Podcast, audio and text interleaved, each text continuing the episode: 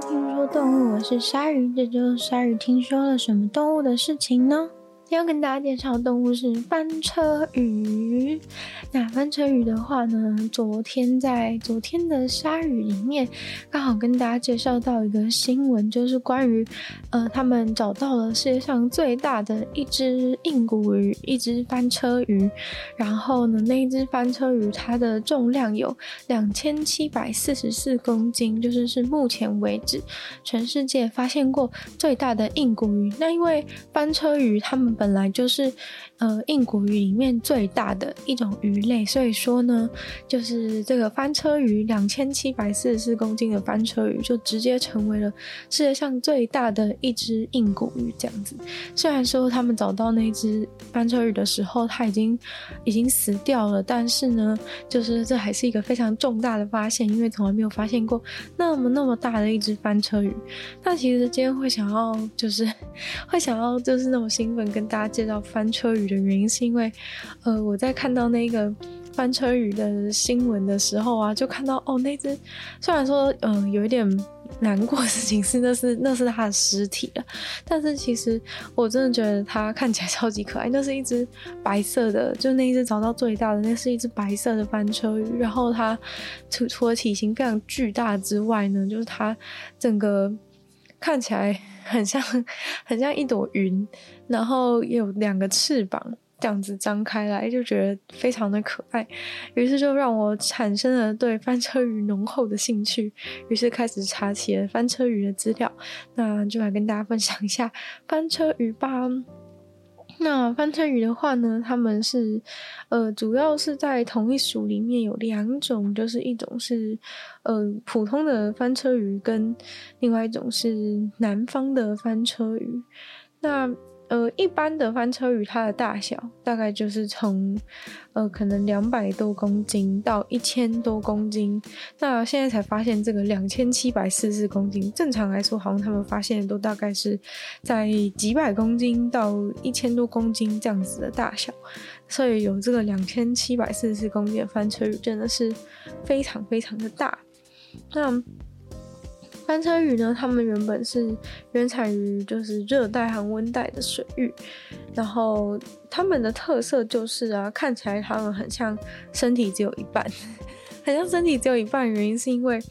嗯，翻车鱼它们看起来很像只有头的感觉，就是鱼一般不是都会很明显是一个前面一个。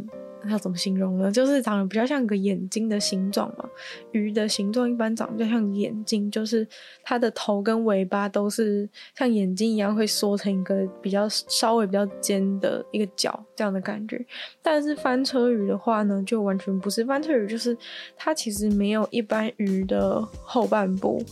对，所以说有就是英文有一些人会把它称作 swimming head，就是在游泳的头这样的感觉。然后在游泳的头这样感觉，就是因为它没有后半部，然后所以就很像是一颗鱼的头在游泳这样子，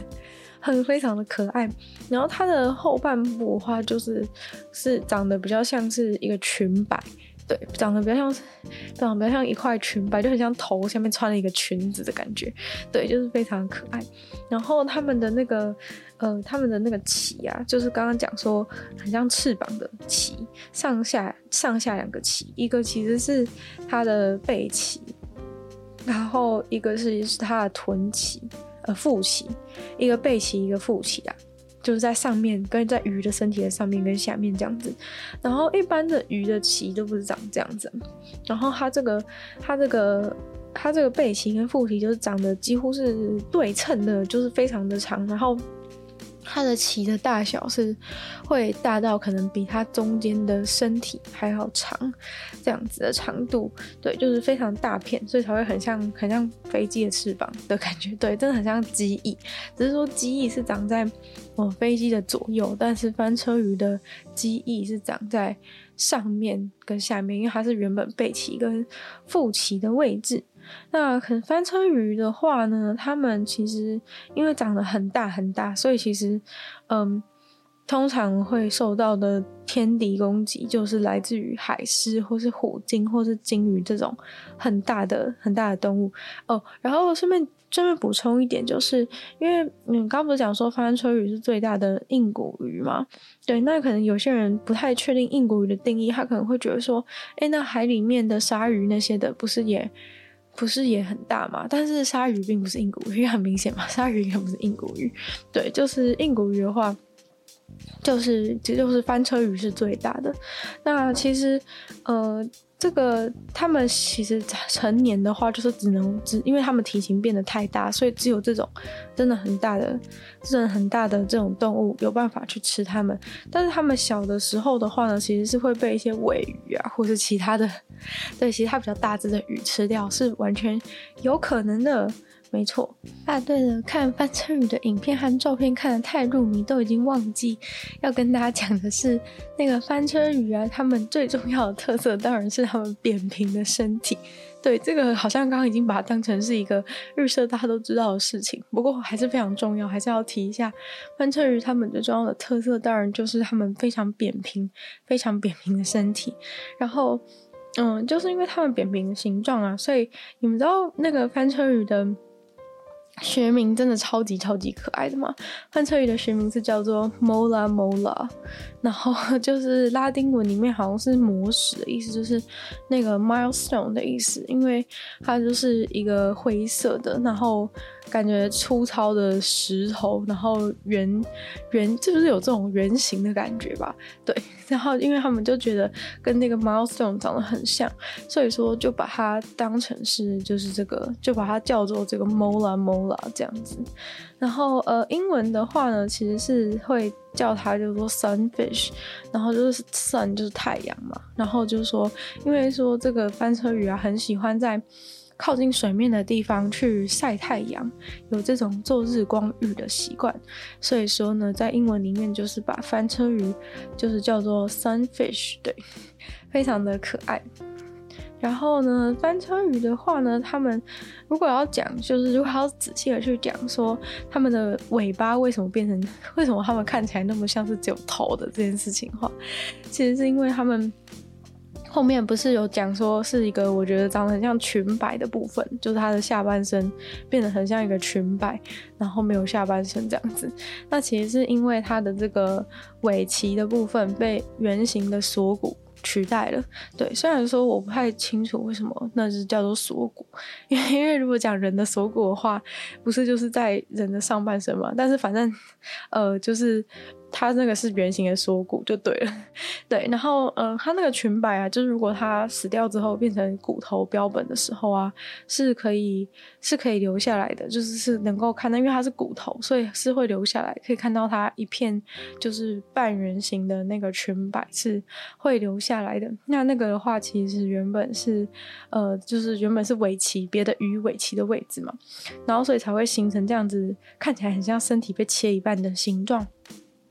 那他们的身体是是整个横向的时候是扁平。如果你从如果你从侧面去看它，两个左右两边侧面去看它的时候，都会看到一个都会看到一个圆圆的圆圆的身体。但是如果你从正面看的话，就会它看起来非常细。对，那他们的胸鳍呢是很小很小，然后呈现一个扇形，然后背鳍跟他们的这个腹鳍的部分呢就是很长很长，很大很大，所以就是像这个飞机的机翼的感觉。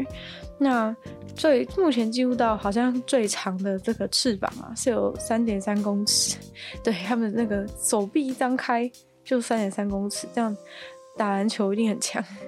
虽然说他们是鱼啦，然后呃，那个成年的翻车鱼啊，他们平均的这个长度是可能一点八公尺，然后从如果算从鳍到鳍，就是从上面的背鳍到下面的腹鳍的两端的话，可能平均是二点五公尺左右。那其实呢，就是他们这个身体啊，他们这个身体。就是不是看起来像截一半嘛，很像被切一半。那很像被切一半，其实这个在骨头上也是有呈现出来的，就是他们的脊椎骨是比其他的鱼还要少，对，它们脊柱是少了比较少了很多的椎骨，然后所以一般的鱼的长度呢就比较长，那它们的一节一节就少了，所以说它们整个身体就是它们的那个鱼的长宽比呢，就是跟其他的鱼差异蛮大的。那虽然说呢，翻车鱼它们是起源于硬骨鱼的祖先嘛，然后翻车鱼他们现在也是属于硬骨鱼，但是呢，其实翻车鱼他们的骨头主要是有包含了就是很多的软骨组织，那其实这个软骨组织当然就是比。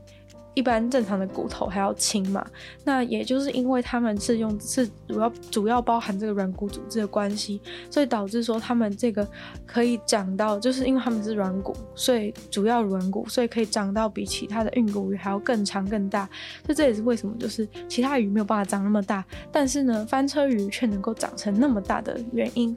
那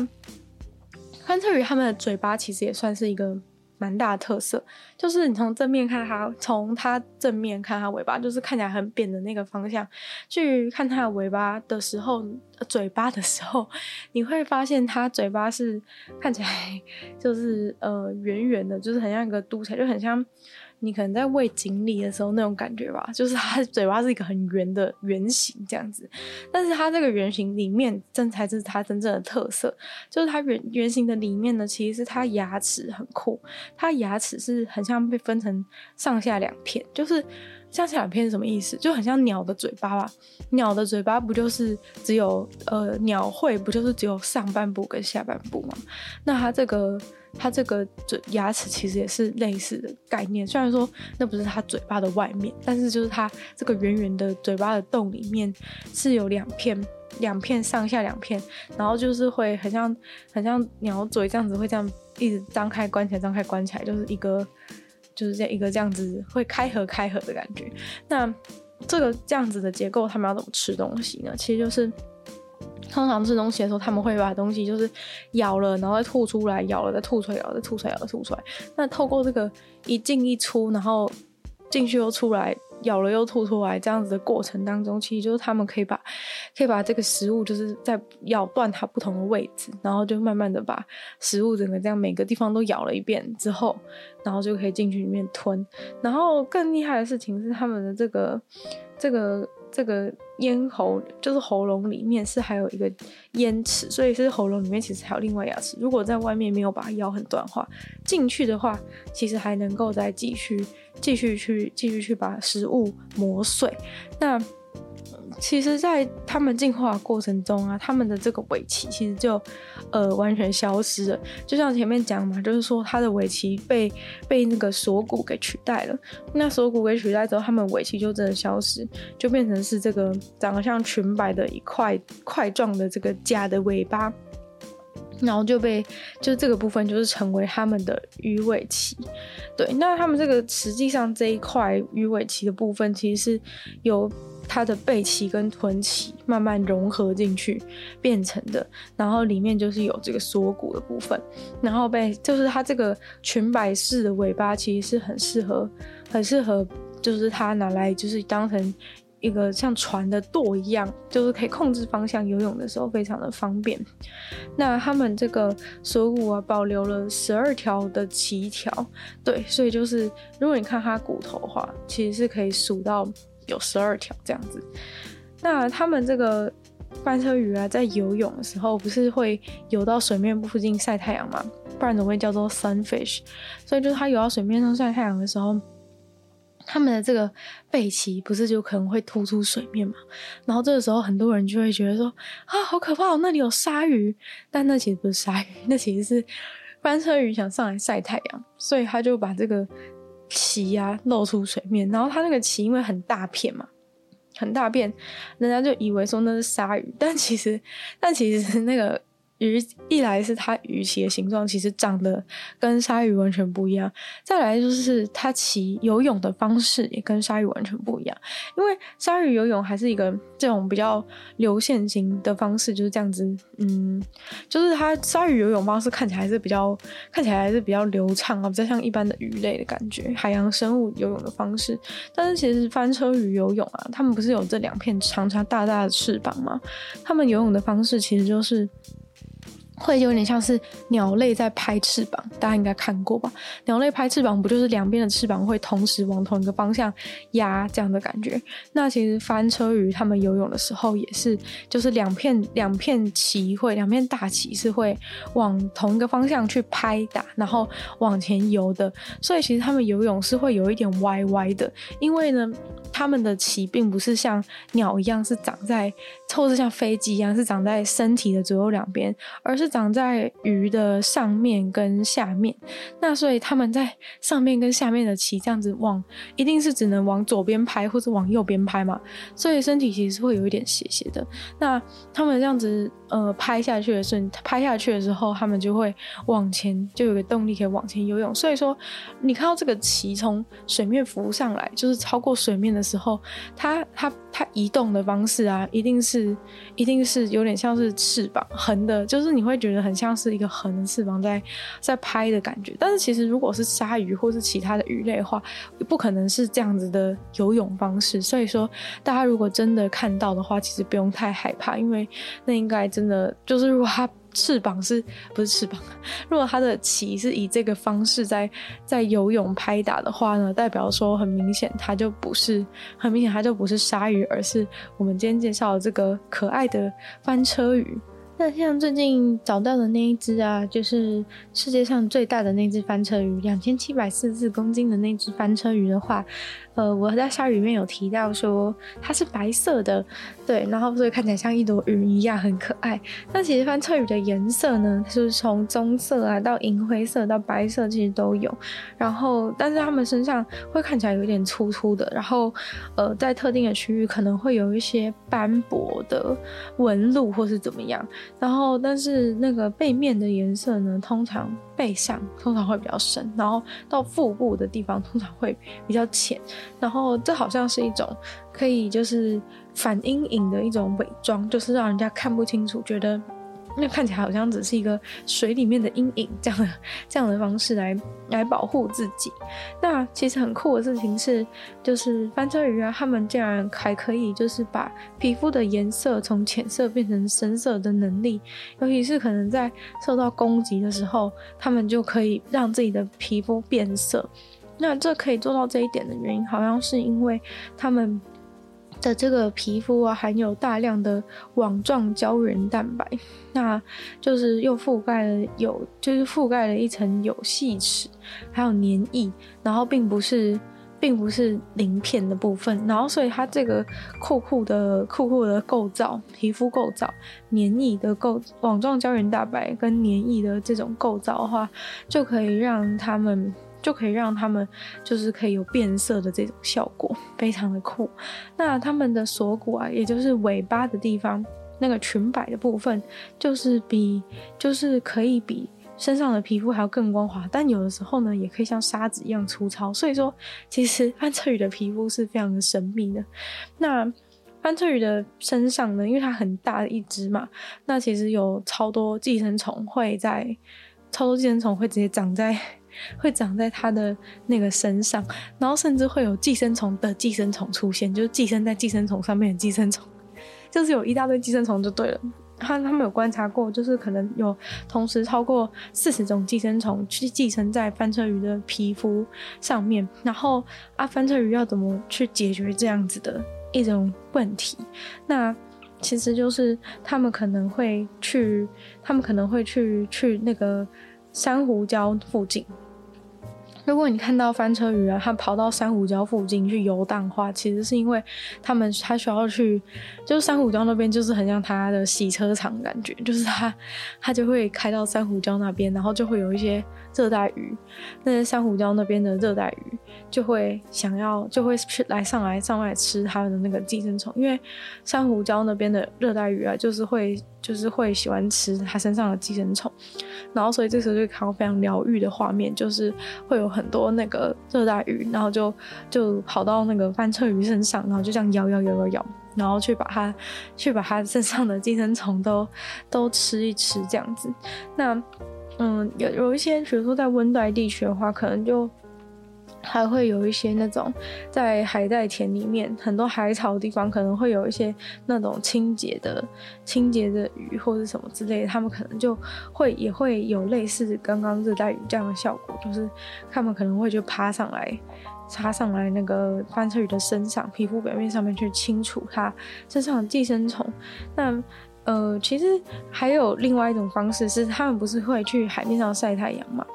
那他们浮到水面上晒太阳的时候，就可能就已经到接触到空气外面，然后他们有的时候啊，会直接身体变成横的，就是让它整个面积，就是不是只有鳍露出来，它可能有可能会整个扁的那一面椭圆形都直接直接浮到海面上去。那这个时候，如果附近有一些海鸟的时候，他们就会觉得说，哇，那里有很多东西可以吃，然后就会飞过来，就是去吃那个翻车鱼身上。就是它表面上，它翻一面上来给它吃，给那些鸟吃，那那些鸟可能就会直接直接过来把它身上的寄生虫都都吃好吃满这样的感觉，那。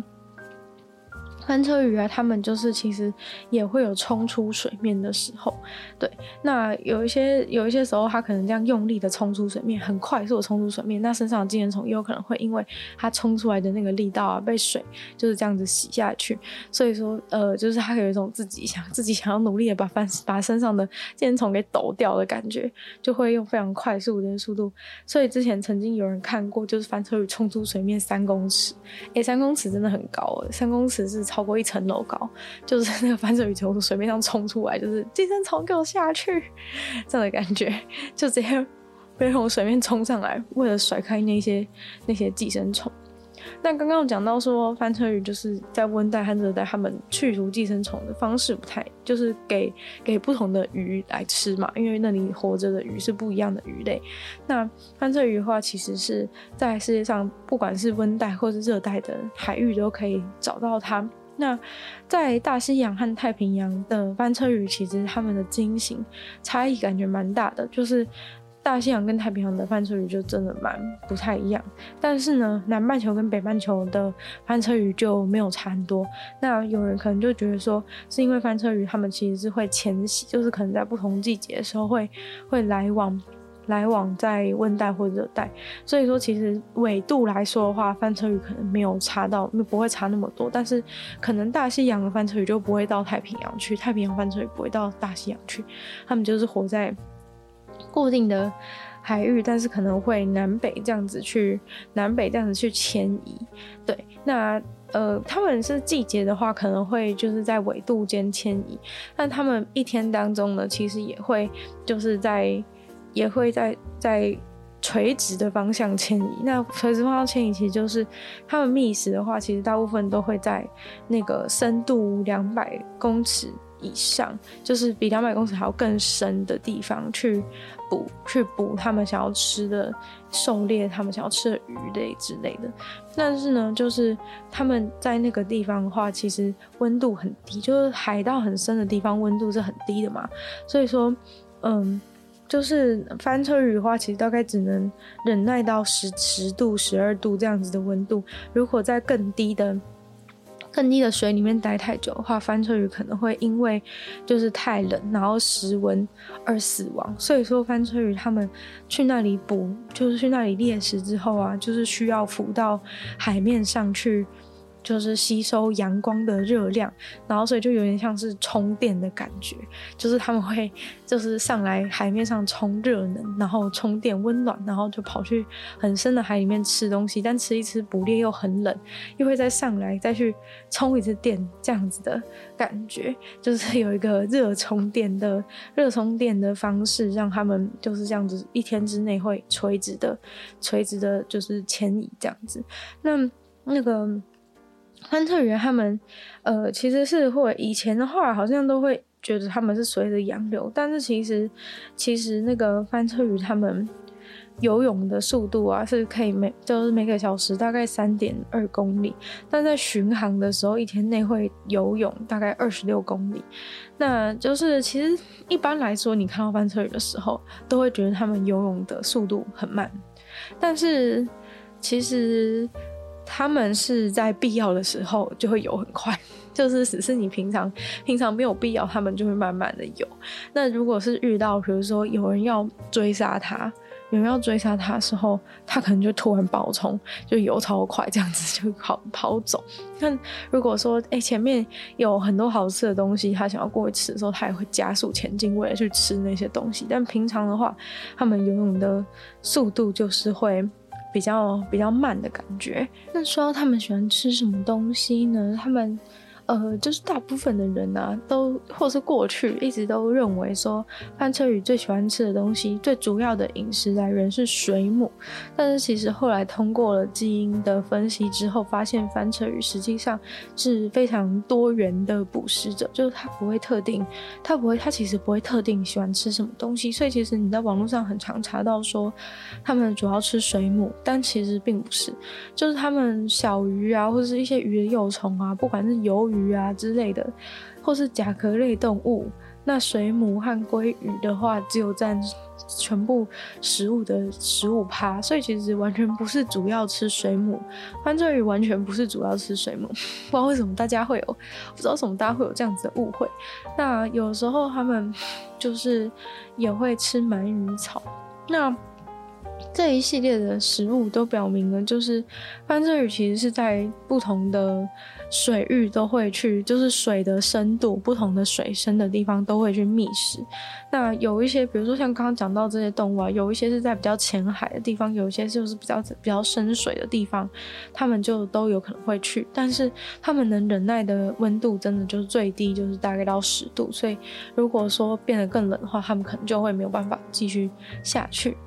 那如果在野外的话，翻车鱼可以活多久？这个问题啊，其实是不知道的。对，因为因为没有人有办法，就是追着翻车鱼活一辈子这样子，然后才会知道说，哦，他们到底可以活多久？就是人类目前对海洋生物的掌握，其实还是没有那么多。那他们把翻车鱼捞起来，在在人工饲养的环境的话，他们曾经是有把翻车鱼养到十年，对。但是呢，其实他们对于翻车鱼长大的速度。就是身体长大的速度，其实也没有什没有很一定的掌握。就是他们虽然养了翻车鱼啊，但是就是可能可能也没有真的到对，就是可能个体差异很大，或者是说，呃，比如说像蒙特利湾水族馆，他们曾经就把一只小的翻车鱼从二十六公斤养到三百九十九公斤，那在十五个月之内就长到了一点八公尺的高度。但是其实就是这也不太准，因为。就是通常水族馆啊，养养那个养翻车鱼的过程中，他们会去捕那个比较小只的，他们会去捕比较小只的翻车鱼，然后他们就会在水族馆里面慢慢长大，慢慢长大，慢慢长大。没有，应该是快快长大，快快长大。就是他们长大速度太快，所以说等到他们长太大的时候，那水族馆的鱼缸是不是就不太能够容纳它？那最后他们就只能把它放走，要不然可能翻车鱼就会死在水族馆里面，那这样就很不好。所以说，嗯。通常的就是只能养年轻的，然后养到它太大了就要把它放走。所以说人类其实没有办法到真的非常理解翻车鱼他们一生的成长过程啊，或者是怎样。但是翻车鱼他们小的时候是长得跟跟长大完全不一样，好像很多海洋生物都这样诶，就是他们小的时候，翻车鱼小的时候，因为翻车鱼他们是跟跟那个河豚啊算是有一些亲亲亲缘关系的，所以说他们小的时候其实是长。长得有点像河豚，就是它，它长得是身上都是尖尖的，就是感觉尖尖的一片，尖尖的，就是它们的那个长大之后的背鳍跟那个不是像两片翅膀一样大大嘛，但他们小的时候那个鳍的部分都是尖刺的样子，是尖刺的形状，然后扁扁的，对，就是其实感觉你要去想象的话，会觉得会以为它是河豚的小孩这样的感觉，但其实不是，就是它这其实是翻车鱼。那他们小的时候其实就比较蛮容易会被一些其他比较比较大的鱼啊，像是金枪鱼啊之类的，就可能会。就可能会直接吃这样子。那庞长大的时候，因为他们的身体非常的庞大，然后皮肤非常的厚，所以说那种比较比较小型的捕食者就通常不会看上他们，对，因为他们太太难去太难去找，太难去吃他们了。但关于就是翻车鱼到底是怎么交配的，其实基本上没什么人知道，对，那没什么人知道，就是很难研究，因为他们生活的范围很广，然后要去追踪他们比较困难。但是他们目前就是只知道说他们会在北大西洋啊、南大西洋啊、北太平洋、南太平洋跟印度洋产卵，有讲跟没讲一样，对，反正就是在海洋里面就是会产，会在这些地方会产卵。那嗯，最厉害、最厉害的事情是翻车鱼，他们是所有的那个鱼类当中，好像是产卵数量最多的，就是他们的那个雌性的翻车鱼一次可以就是携带一次身上可能会有三亿个卵，对，就是三亿个卵，比任何所有知道的脊椎动物都还要多，对，三亿个卵真的超多，就是直接这样撒出去，三亿个卵。那翻车鱼的卵就是会被释放到水中，然后。也是就是跟鱼一般鱼一样，就是体外体外受精的方式。那翻车鱼啊，它们虽然体型非常的大，然后它们吃的东西也很多种，但是它们其实是还蛮温驯的，还蛮温驯的。如果对人类来说，其实这种温驯不温驯都是对人类来说，就以人类角度来说，我觉得他们会不会伤害人类？但其实因为他们平常捕食的捕食吃的东西就是比较小型的，所以其实他们本来就不会对任何不会对任何大型的动物去。不会对这种大型的动物去进行攻击这样的行为，所以说不会对人类的潜水员构成威胁。然后，如果你就是去，如果你靠近它，它可能也不会理你，对，或是甚至可能会加速逃逸。那但是如果说啊，翻车鱼它就是你可能有一些小船开在船上啊，翻车鱼这样子，翻车鱼这样子就是那个。往上一跳，或是怎样的话，有可能就会把船给翻了。那如果翻车鱼它跳到船上面的话，那可能就有可能会把人给压死。但是其实这都是这种意外中的意外，就是要要先遇到翻车鱼，然后翻车鱼刚好跳起来，然后跳到你的船上，然后才会把人给压死。所以说，呃，对，就是。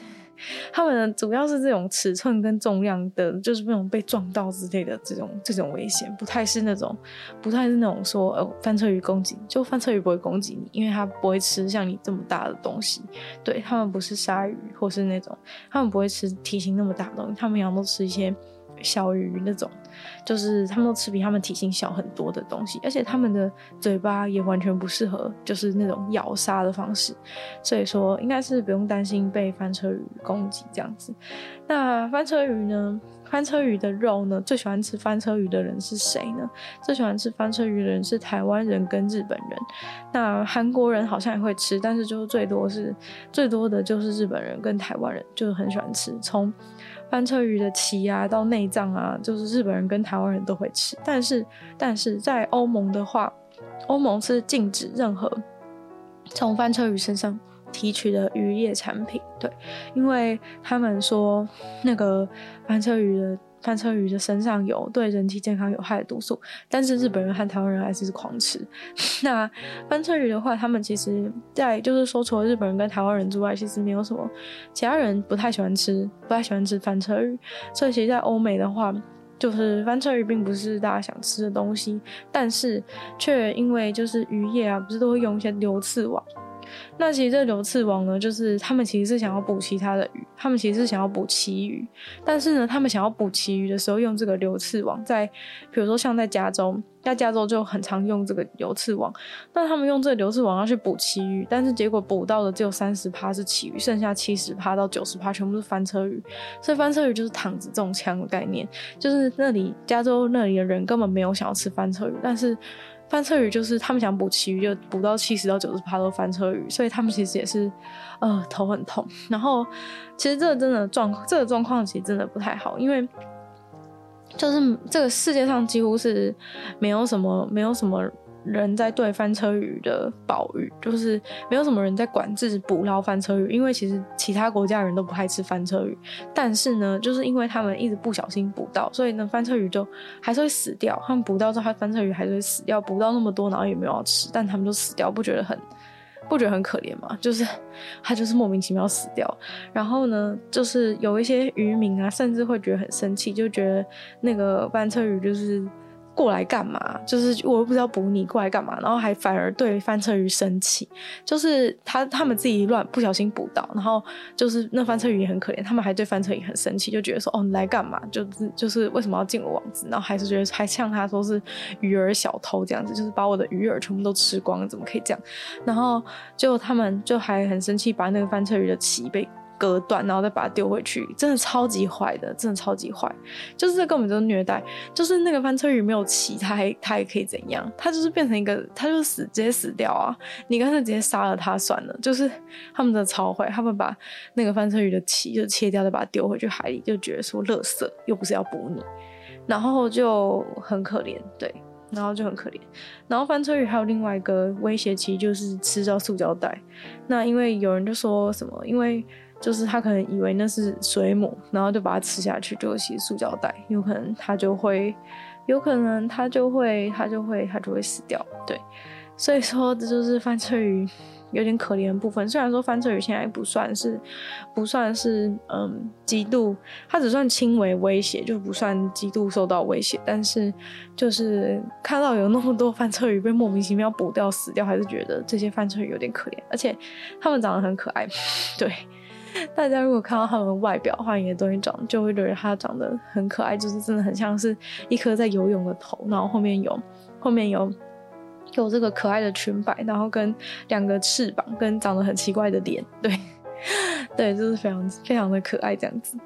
那今天听说动物就差不多到这边结束了，再次感谢今天赞助的会员：Ian、大龄男子 James、Jason、K、源毛毛、Him、Alex、Lee 还有 ZZ。就希望其他有意愿去支持下一创作的朋友，可以在下方找到 Patreon 的链接，里面有不同会员等级还有不同福利给大家参考。那就也可以多多的把听说动物的节目分享出去给更多跟你一样喜欢动物的朋友，或是 Apple Podcast 帮听说动物留星星写下评论，也会帮助听说动物让更多的人看见这个节目。那当然也非常欢迎。大家去收听我的另外两个 podcast，像是今天有提到的鲨鱼，就是会跟大家分享一些国际新闻新资讯，在每周二、二、四、六的时候用十分钟的时间。那另外一个节目的话是女友的纯粹不理性批判，里面会有时间更长的主题性内容。就希望大家也可以订阅我的 YouTube 频道，在 YouTube 的影片下面留言，追踪我的 IG 之类的。那就希望听说动物可以继续在每周五跟大家相见。那么下次见了，拜拜。